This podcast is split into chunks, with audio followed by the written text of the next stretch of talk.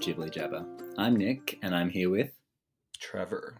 On each episode of Ghibli Jabber, we discuss one of the works of Japanese film studio Studio Ghibli through the eyes of a fan, that's me, and through the eyes of a Ghibli newbie, which is Trevor. This week we're discussing Isao Takahata's 1991 film Only Yesterday. Based on a manga about a 27 year old Tokyo woman named Taeko who takes a vacation to the country in 1982.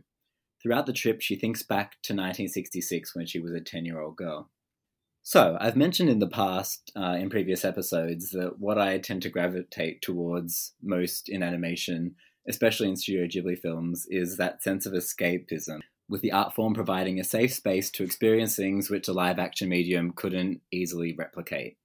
However, outside of animation, the movies I tend to gravitate towards are slice of life dramas, which do something that I think we all crave deep down, which is to see parts of ourselves reflected on screen and to allow ourselves to empathize and agonize over what we see. Now, Only Yesterday is telling a story that could have easily been made as a live action film. It's a very gentle drama about a nostalgic 27 year old who spends a lot of a two hour film picking flowers and daydreaming. So, Trevor, I'll end this by asking you two questions. Firstly, as someone who enjoys a character driven story like you do, did this movie hit your sweet spot? Mm-hmm. And secondly, a little guesswork on your part, do you think this movie did enough with the visual art form of animation to draw me in and keep me engaged despite telling a story that on the surface may not be classed as especially cinematic? Oh, those are two fun questions. I'm nervous about the last one, but um, to answer both those questions. Ooh, this might be long, but you kind of hit you hit on one of the biggest aspects in your in your speech in the beginning about this movie is that it easily could have been live action instead of animated, um, and that's something that kind of jumped out to me immediately. I will say that yes, I, I enjoyed the film. I will say that it's not one of my favorites that we've watched, and I think that maybe that's going to surprise you.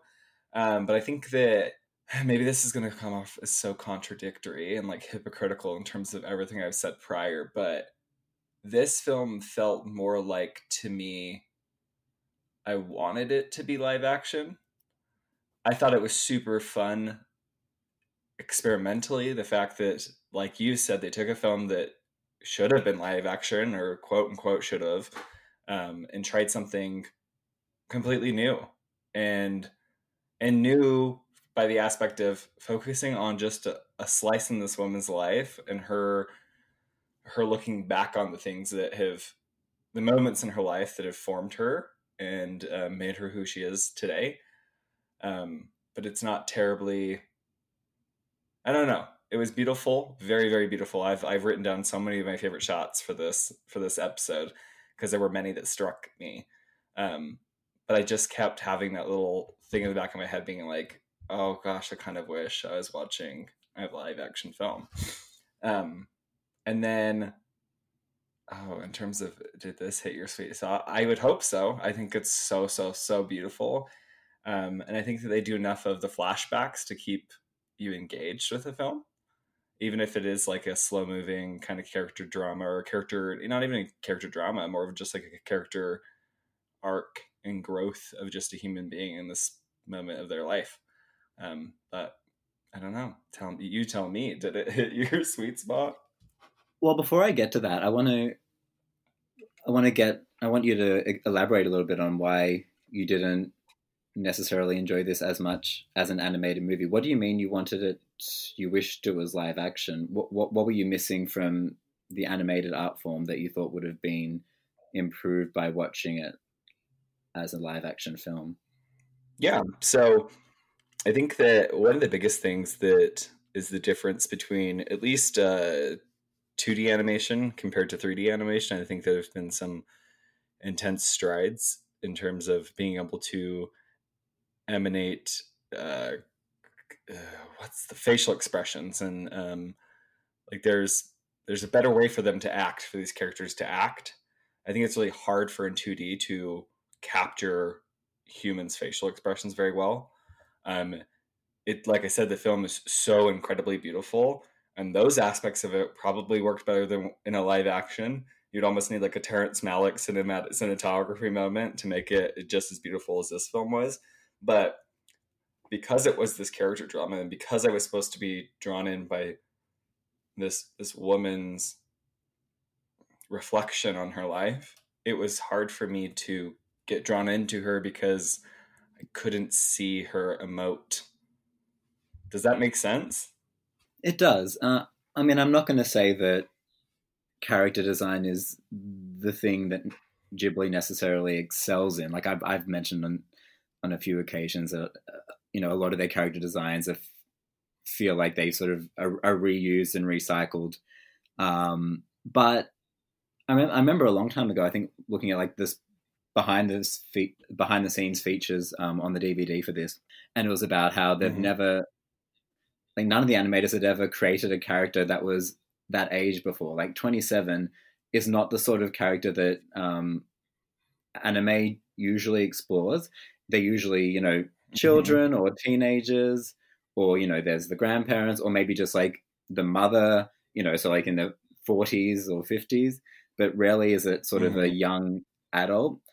And that they sort of spend a lot of time trying to sort of get the character animation correct for that and, you know, just you know getting the particular lines on and the I face, think they right? did. Yeah, and I think they did, and I'm not I'm not saying that it's not I don't know, not not good and it wasn't like a I think that the exercise of just making this film is pretty astounding and that I think the fact that their studio signed off on a film that like is about a 27 year old woman like you just said they've never really done this before and with the expectation of like, is this going to be financially viable? Are people going to want to come and see this? And I know this became came on. I mean, went went on to be like the highest grossing film for that year, which mm. shows that there was an appetite for it, which is super exciting to me that there was an appetite.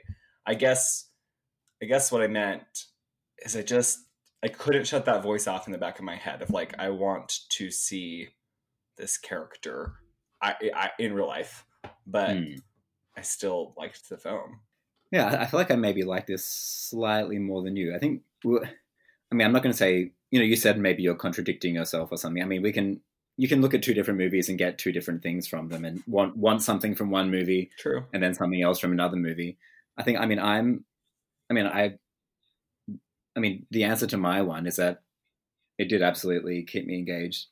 And one of the things that I think I've mentioned a lot, so on top of the sort of escapism that I like to see, I've mentioned it in other films. Um, I, um, especially in I think Grave of the Fireflies, I talk about it because I think Takahata does it even better than Miyazaki because his stories are a bit more character driven. Um, but mm-hmm. I feel mm-hmm. like Ghibli takes the time to capture, like the time and effort to capture those realistic wrinkles of life. Like I feel like it's very, um, the animation is very mm-hmm. nuanced in particular in capturing certain moments like whether it's a way a piece of cloth blows in the wind or how a character might fidget awkwardly with their clothes or something. I feel like a lot of attention is paid to that. Like, like when, I said in the intro that I enjoy sort of slice of life dramas in the way they sort of can uncannily reflect the human experience on the screen. I think in animation, especially in in these movies, it works on two levels because I can appreciate the dramatic power of those images, but I can also admire the artistry mm-hmm. behind them and sort of the textures and the attention to detail that bring those images to life. And that's something that you can't get as much out of just pointing a camera at something. So I feel like I enjoy these movies on two levels, even though they're doing something, they're showing something quite simple. So, uh, mm-hmm. talk to me a little bit more about what you thought of the story and how you thought this sort of fit into the the Ghibli narrative so far did this feel quite different to you? Oh yeah, this one. I mean, oh, not, I mean, not the animation, like you said. there's kind of like the same beats in terms of like their artistic style. Um, I think there's some new things, like you said. Obviously, the 27 year old woman, but um, so I, I think it fits within the style in that sense. But it's very. I mean, this is incredibly different. This is a serious, like, it's just a drama, like a drama of real life. Like, I kept writing down in my notes how how often it was able it was they started to portray things that were just so real and that I didn't expect them to portray in an animated film. Like going through puberty, getting their periods, and like the very natural reaction of that kids have to that once they figure out maturation and things like that. And then like the frustration with certain school subjects like she hates math and uh, and then frustration with boys i mean we see that in movies all the time but there are some of these very serious real moments in life that seem kind of they're just so natural they seem kind of mundane to us but it is always a f- worthwhile thing to explore in art and, and in different mediums. And so it was i don't know i was i didn't expect i mean obviously i go into all these films a little blind and so i didn't expect to watch it, th- this type of film. So that was refreshing. Um, yeah it's i mean the movie itself is it's really a series of mundane moments and mundane memories but that's sort of the beauty of it i think that it's not it's not telling any sort of Yeah. vast narrative but in focusing on those sort of small details it's it's telling a very true and human story i mean i have some issues with the construction of it but i kind of like that the memories it's not telling one long story in the flashback. It's kind of like popping in and out of random memories. You know there'll be a pineapple cutting. There'll be you know the children getting their period. There'll be like the relationship. There'll be like a memory of this kid that annoyed her. And I, I mean that's how we sort of remember things. We you know we'll randomly see something and then that will sort of trigger something in our memory and it's like oh yeah you know you see a pineapple. And it's like Mhm. remember when our family bought a pineapple? Which is obviously not not something not a memory that i had necessarily of the first family pineapple but um it's just such a it's such a weird specific thing that is very i i found very true like you know I, i've never had that experience but there could have been something quite there's probably similar things you know mm-hmm. would trigger you know just remembering a random family meal nothing that exciting but just you know seeing a certain you know, christmas pudding and then b- being taken back to the christmas of whatever year and remembering that in detail so i i, I like i do like the Oh, sort of yeah. randomness of it the flashbacks Oh, and they do so well. They do so well to do those flashbacks too. Like I kept, I just they are so seamless and they fit in with the moments. Like you said, it's these random moments that take her back to these other random moments in her life, but they're connected in a certain way, and they're helping her. I don't know what's the word. Uh, process things that are going on in her current day by looking back on things that happened to her when she was younger. Like uh, one of my favorite lines, I'm going to butcher it, but essentially she was on the train and she was coming in I mean out into the the the more rural area and she was like I didn't intend to bring my 5th grade self with me on this trip but clearly she's always around like that year and that, just like struck with me it was after Mm. one of the flashbacks she's like getting ready to get off the train in that kind of moment and loved that and then there was another moment where um I don't remember the young girl of the family she's staying with, but uh, she wants like new shoes and she wants Pumas. Hmm. And then she, which also, random side note, that is one of the most random moments I've ever seen in one of these films. Is when she's like Puma, and like, and it shows that image of a Puma, and I'm like, what? Like, where it. did that come from? um, anywho, but then when she goes back into the house and she's, um, she, I loved it because it was so, so, so, so, so cinematic. Where she's kind of standing and she's doing something, and she hears herself complaining, her sister complaining about her always getting things she, like, to her parents, like, "Oh, Taeko is already, oh, you're always giving Taeko things," and Taeko's, you know, whining. And then she turns, her older self turns around and she sees her family and herself eating their dinner. I, that, that shot too, I was like, "Ooh, this is this is like a a film." yeah it's very seamlessly done and i also like it's not particularly heavy handed in the way that like her looking back doesn't like solve all of her current day problems really she like she thinks back and then goes like Mm-mm. oh that was stupid or you know like it, it, it, it it's not her thinking back is going to solve all of her issues it's not they're not neatly packaged. They're kind of like i said they're sort of random things which you know she she does get something from reflecting on it but nothing like her world isn't changed because she remembered Yeah. that you know life is short or something or you know she doesn't there's not some big sort of moral from the memories. Well let me ask you why do you think because it's not 100% explained why do you think she's thinking of that year? Like why why 10 years old? Do you, do you have Um, a thought Yeah, I think that I think it was her that was the year in which she was kind of thrust out of innocence. I like to I don't know when I took uh, it from one of my old English courses this idea that characters go on journeys and you go on a journey, you come in with a certain paradigm, you go on this journey, I mean, that could be a metaphorical journey, and then you leave at the other end of that journey with a new paradigm or your paradigm has shifted, the way in which you see the world.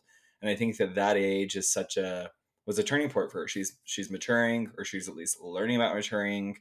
Um, she's starting to interact with boys. There's this like a boy has a crush on her. She's starting to realize what that means. Um, she's realizing she has differences between her and other people in terms of like finances or abilities to go on vacations. And so I think it was a turning point in her life where she was no longer quote unquote innocent and naive to the world around her. And she started to realize that people are different and I didn't get dealt the same hand in life, but then we're also also similar. Um, that sound that's probably gonna sound so stupid when somebody's listening to me say that, but um, I think that yeah. Do you do you have any thoughts on that, or do you have a different opinion? No, I think it's. I mean, obviously, these things maybe at the time. No, I guess there are a lot of you know formative things in sort of a young person's life. You know, your first crush, you know, maturing into womanhood, like having to think about the future for the first time, sort of you know, this is where things sort of got decided for her that, you know, she wasn't going to focus on acting necessarily. She'll have to focus on her work. That, you know, study is important and she has to sort of, you know, she's not really making a decision on her future then, but in a way, like what, what her parents are sort of feeding into her is sort of, you know, uh, sort of laying the laying the track for her journey down the road. But I mean, you know, it Mm-hmm. You know, they could have picked a, a couple years on and had slightly different things, and it still would have worked. But um, I suppose it's just yeah, and her, you know, having a period for the first time. Yeah, I guess it is sort of a coming out of innocence into a slightly more complicated world. I do love the part at the beginning, like mm-hmm. you were mm-hmm. saying, where she's like, "Let's go to the family like home in the country." Like she doesn't even know if she has one or not. She's just like assuming because all the other kids are saying they're doing that. It's like, "Let's go," and the mom's like, we don't have one. She's like, what about grandma? She's like, grandma lives with us. Like, what about grandpa? It's like, grandpa's dead. Shut up. You know.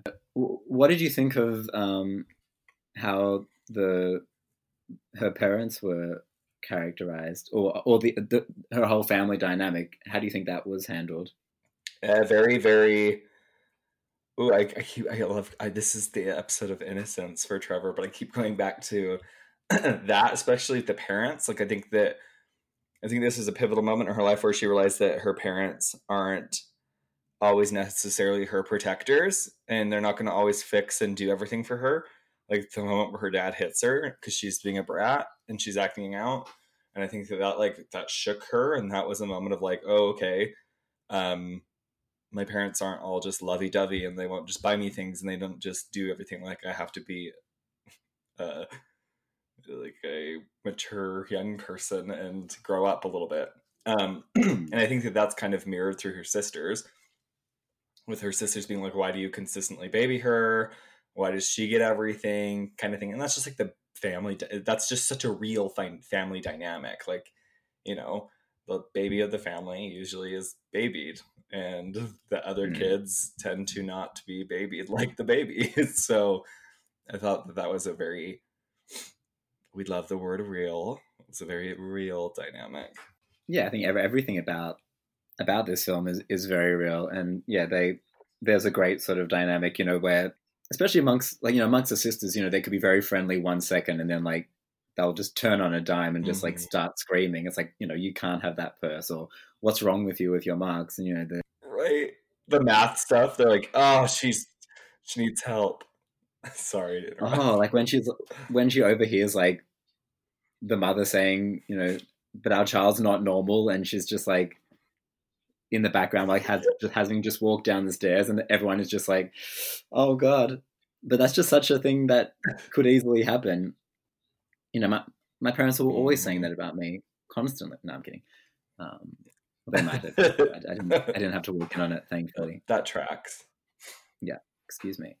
Um, what are your thoughts about the what could you say bifurcated narrative, like the two stories being told at the same time? How do you think that works for you? Because my anything sort of negative that I have to say about the movie, because I really love this movie, but I think the thing I like least about it is perhaps maybe the imbalance in terms of I'm I I'm more interested generally in what in the flashback sequences, and I feel like when we go to the present day, I'm a little bit mm-hmm. less engaged, and also I feel like the um the narration is a little bit overused and a bit on the nose sometimes. To be honest, I think there's a lot of that in the present day ones where she's like just talking about, you know, some of it's fine, like you know when she's trying to analyze why she's brought her 10 year old self along. But then there's like lots of you know she'll go into metaphors about butterflies and say you know things like all these things kept flooding back. Like a lot of things are just like mm, like that's not necessary. We, we know it they're flooding back. I thought it was overused a little bit. What was your thought? Did you gravitate towards one more than the other? Oh, interesting. I actually completely forgot this film even had voiceover but now that you mention it, it has a lot of it.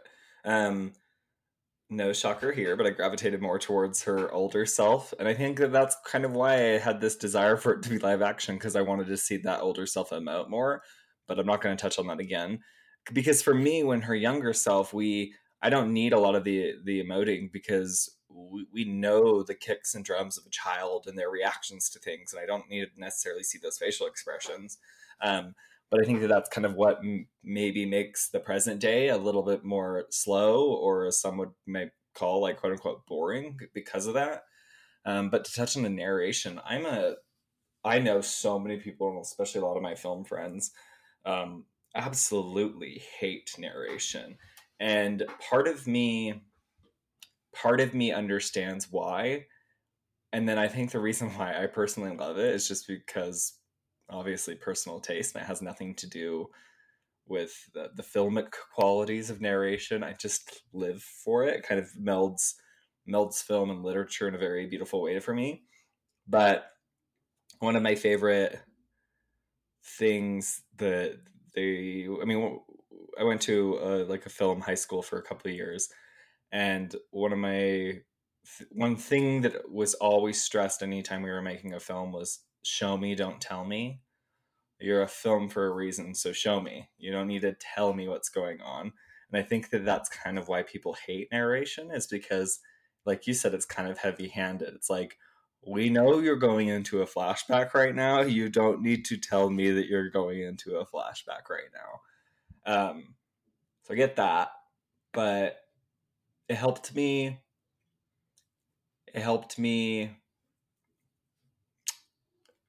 what's the word I'm searching for? It helped me understand her more.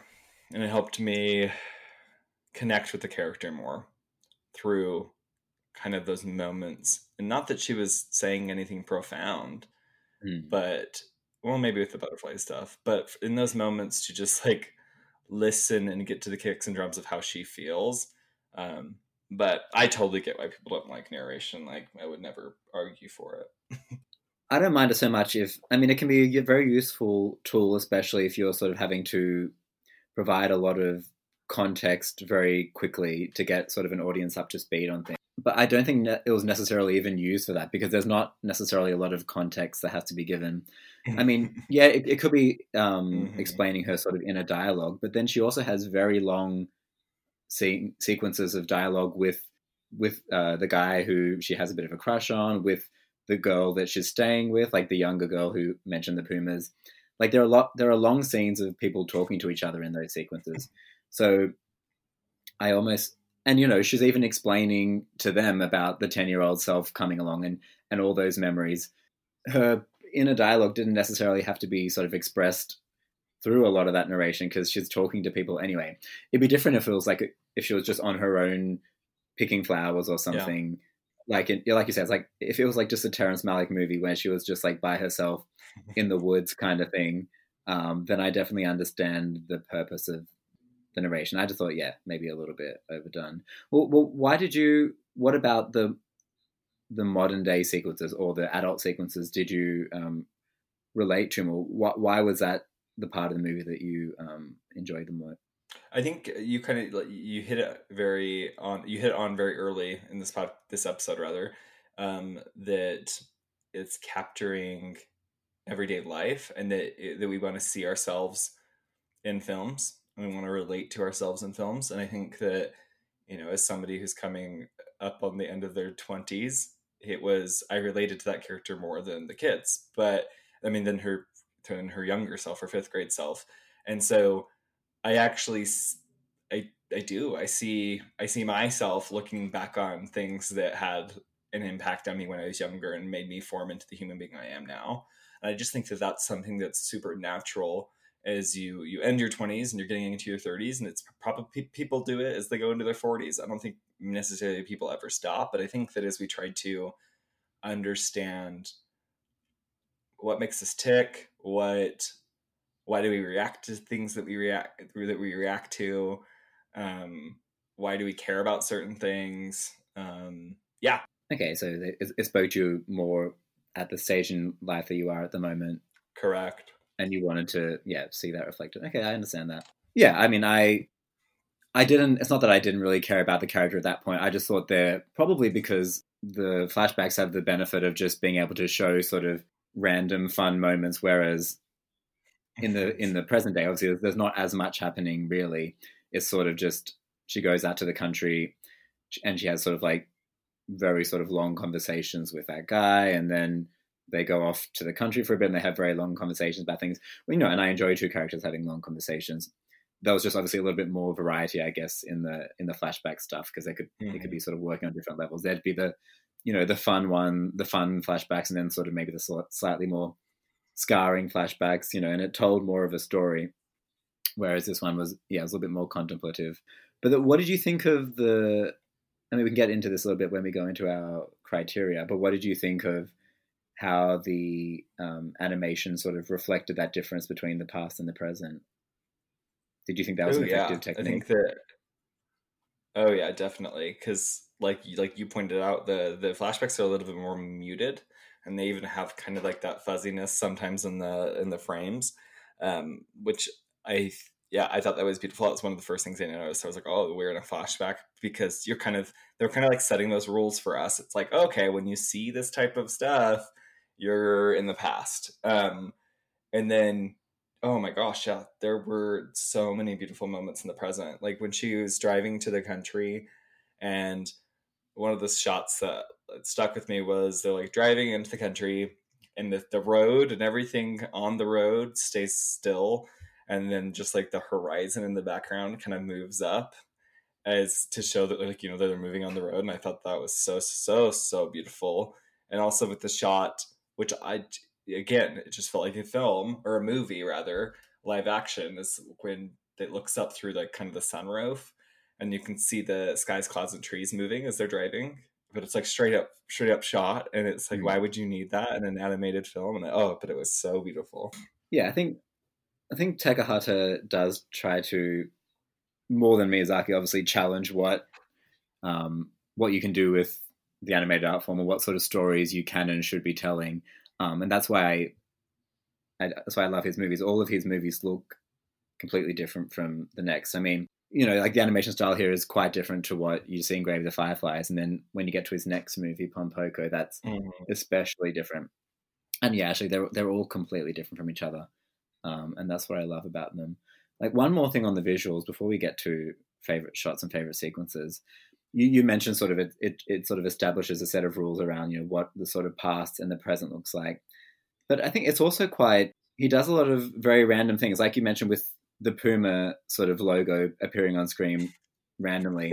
Like you wouldn't expect in a sort of very naturalistic drama that it would do stuff like that. And also right. a lot of the time in the past where it sort of just goes off into sort of a fantasy sequence.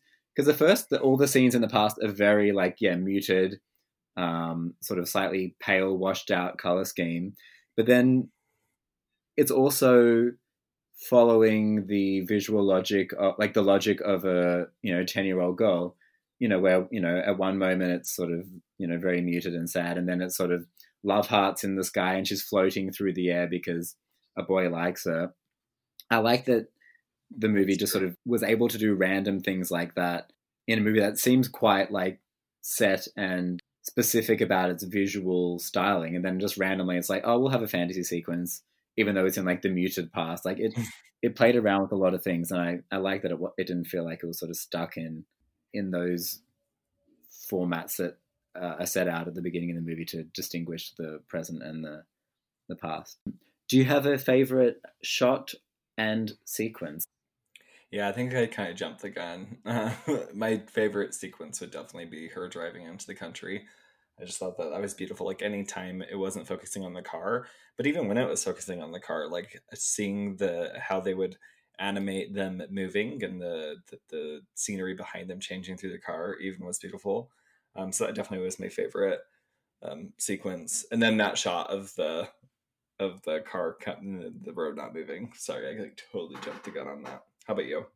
Oh, like yeah, there are so many. I mean, obviously, it's not it's not a movie that does sort of big, crazy visual things, apart from maybe a few of those um, fantasy sequences, which are very few and far between. There's, I think, the sequence I like the most, and it's a mix of visuals, but then also how sort of accurately it captures sort of the awkwardness of youth.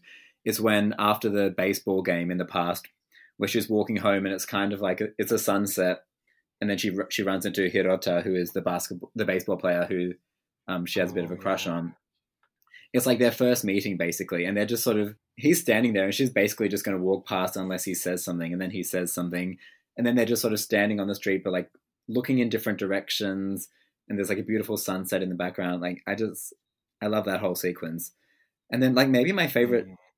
It's, it's not my favorite shot in that it's like a beautifully captured image, but within that sequence, um, I, I, he asks her like what type of day she likes, like cloudy, sunny, or rainy, or something. Because that's his that's his way of making small talk with her. Because he has nothing else to say. Because um, you know he's an idiot child, like we all were. Um, but she likes the same sort of day as him. And then as soon as she says like cloudy day, there's like an insert shot of like a baseball glove catching a ball, like to to signify like yes, strike, like you know you you won basically by um, having that connection with mm. her. Mm-hmm. And I just love that random strike balling, like balling kind of shot. Just like such a, another example of like a very random thing, like almost a flashback within the flashback. Um, and that's probably like my favorite shot within that sequence, which I, I would say is my favorite sequence. Shall we get to our five Takahata criteria? So we're rating all of these five criteria out of two, and then by the end we'll have a second score of ten out of ten, and then we'll give our actual rating out of ten, and then we'll combine them. So environmental concerns out of two, what what, what would you give that?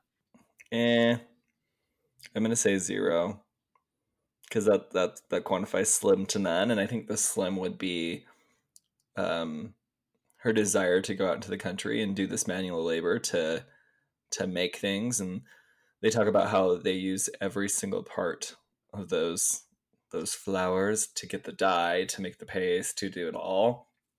And so that's where the slim moment comes in for me. How about you? You know i actually put two down. Um and oh, i'm just wow, okay. i'm gonna i'm gonna stick with it. They're a very like i mean it's this isn't about you know deforestation bad or something. But there's very, very long discussions about the farming industry and how farmers have to work together with nature to make it sustainable and like the all, all, all the, the you know there's probably like you know 20 minute of discussions about how farmers are the greatest people in the world. And it, it basically all comes down to how much they like this is really pro farmer um not big farmer like farming. Um, yeah, basically all um, comes down to how farmers, you know, are attuned with the land and look mm. after it, and how nature in turn gives back with its bounty, kind of. Um, so I'm taking that to be that it's sort of it's concerned about environmental issues. So I, am I'm sticking with ten there, uh, two there. Uh, what about a unique animation style? Uh, yeah, two, two for sure. I didn't expect. Um, just even the way I, you know, let's go back to the part where she's in that house and she hears herself and her younger self, and she turns around, and she sees her family and everyone there, and then it kind of melds into that. Or uh, do any of the panning shots and going into a, a flashback. I think that was very, very unique. And like you mentioned earlier, uh, animating a 27 year old girl for a, just a character film I think that's pretty unique. Yeah, I also gave it two. I actually have a quote here. I don't do this often, but um, I just read it and I'm like, that's exactly what I wanted to say. Um, it's from RogerEbert.com, uh, Glenn Kenny's review, four out of four. Um, says In the flashback sequences, Takahata a spectacular use of negative space, the details of a softball field stretching out into a big field of white in the frame, for instance, gives a palpable sense of a world only partially regained to the senses. And I really enjoy that um, because, yeah, everything is, it's not quite, you know, the the scenes in the past are not quite as sharp. They're washed out. Like you can't always see, like, you know, what's happening in the background because that's, mm-hmm. you know, you're like a memory. Yeah, exactly. You're remembering what's in your field of vision. Everything is sort of a little bit muted around the edges yeah, especially when they're outdoors and everything sort of becomes sort of washed out and white. I like the idea that you know a, a world only partially remembered, um, mm-hmm. and that like yeah, basically everything that happens, all the, all the visual elements of the past, I think, are sort of, and how that connects with the scenes of the of the modern day. I think are what makes the animation unique. Now, what about a distinctly Japanese narrative? Um, I would give it. Oh, that's kind of. I'd give it a one because I think that there are aspects of it. Like, I mean, it takes place in Japan, but the the narrative of the character itself is, I would say. I don't want to say universal because I'm not saying everyone in the world goes through that exact same experience, but I think that a lot of human beings can see themselves in that, in in the things that happen within this film. So I'd give it a one. I agree in in the sense that you know the her story isn't particularly um, it, it's something that could apply to you know 27 year olds the world over but i i gave it 2 mm-hmm. i actually gave two for all of these spoilers um, i i think i mean i can't really speak to you know whether this is something that you know you know traditional narrative for a japanese woman but i think the sort of the conversations that are taking place, where she's positioned. There are certain cultural things that I feel make it very specific, like the sort of that sort of fight between the urban world versus sort of the rural setting. I mean, that's obviously something that we we have those discussions here, but I feel like it's just the the discussions in the movie are very particular to Japan. Um, just even the fact that because she walks out of the house without her shoes on, that her father slaps her. Um, it's a very specific cultural detail. Mm-hmm the sort of, I mean, you know, the patriarchy of the family, even though we obviously have that in Western society as well, that felt very specific to this particular time and place. The sort of Japanese thoughts on, you know, work ethic and study, um, you know, how important it is, you know, I mean, again, we have those, we, we have those discussions in, you know, the Western world. Um, but I think the way that it's treated is very specific um, to that you know that Japanese sense of, of a work ethic, um, and like her being this sort of mm-hmm. Salary woman who deep down always wanted to be maybe someone in the creative world, but that was never nurtured, and then she's always sort of regretted that she now has like sort of a boring office job and she has fantasies about living these living you know a life on the land even though she knows nothing about it really and like she admits she just kind of living a fantasy for a couple of weeks and then we'll go back to her, you know, everyday urban existence. I, I feel like there are things that we can definitely relate to, but they're so specific in the way they're dealt with in the movie that I think they're distinctly Japanese. How about interest in the passing of time? that's definitely a two. I don't even think I need to elaborate on that one.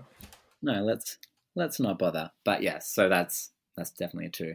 What about the last one? A focus on food yeah yeah no i'd give that a two like there's there's aspects of the, the family there's aspects of it's like you've hit you've talked about, a lot the farming aspect and um, yeah i would definitely give that a two yeah i gave it two as well. I mean i guess it's it's on two fronts. It's sort of on the the front of like like i talked about in the sort of environmental concern part you know the the growing and nurturing of you know fresh crops and things like that. But then there's also the role that food plays in sort of everyday social mm-hmm. and familial existence. There's like a whole scene is around that pineapple and trying it for the first time and what mm-hmm. that means for the family.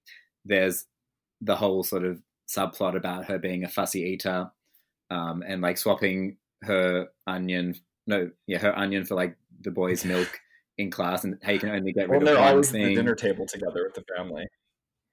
yeah constantly um yeah and yeah and how Mhm. that sort of family time is important and like you know that, that dinner time is important. I think the, the mother says something like i'd rather you were I don't know, i'd rather you were a good eater than a good essay writer which is sort of a very mum thing to say. Um so it's not very nice. Obviously you should be nurturing her essay writing abilities.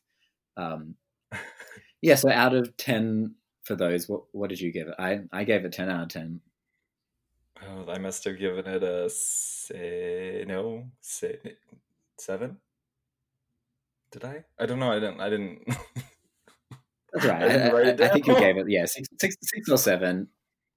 Six or seven. Um, and then out of ten for the movie itself, um, I know you really hated it. So what? So what does that um come to? God, I did not hate it. No, I'd give it an eight. For you, that's hating, but for me, that's that's really good. So I give it an eight. Uh, I How about also, you? I also gave it an eight. Um, Oh, Yeah, so I- agree.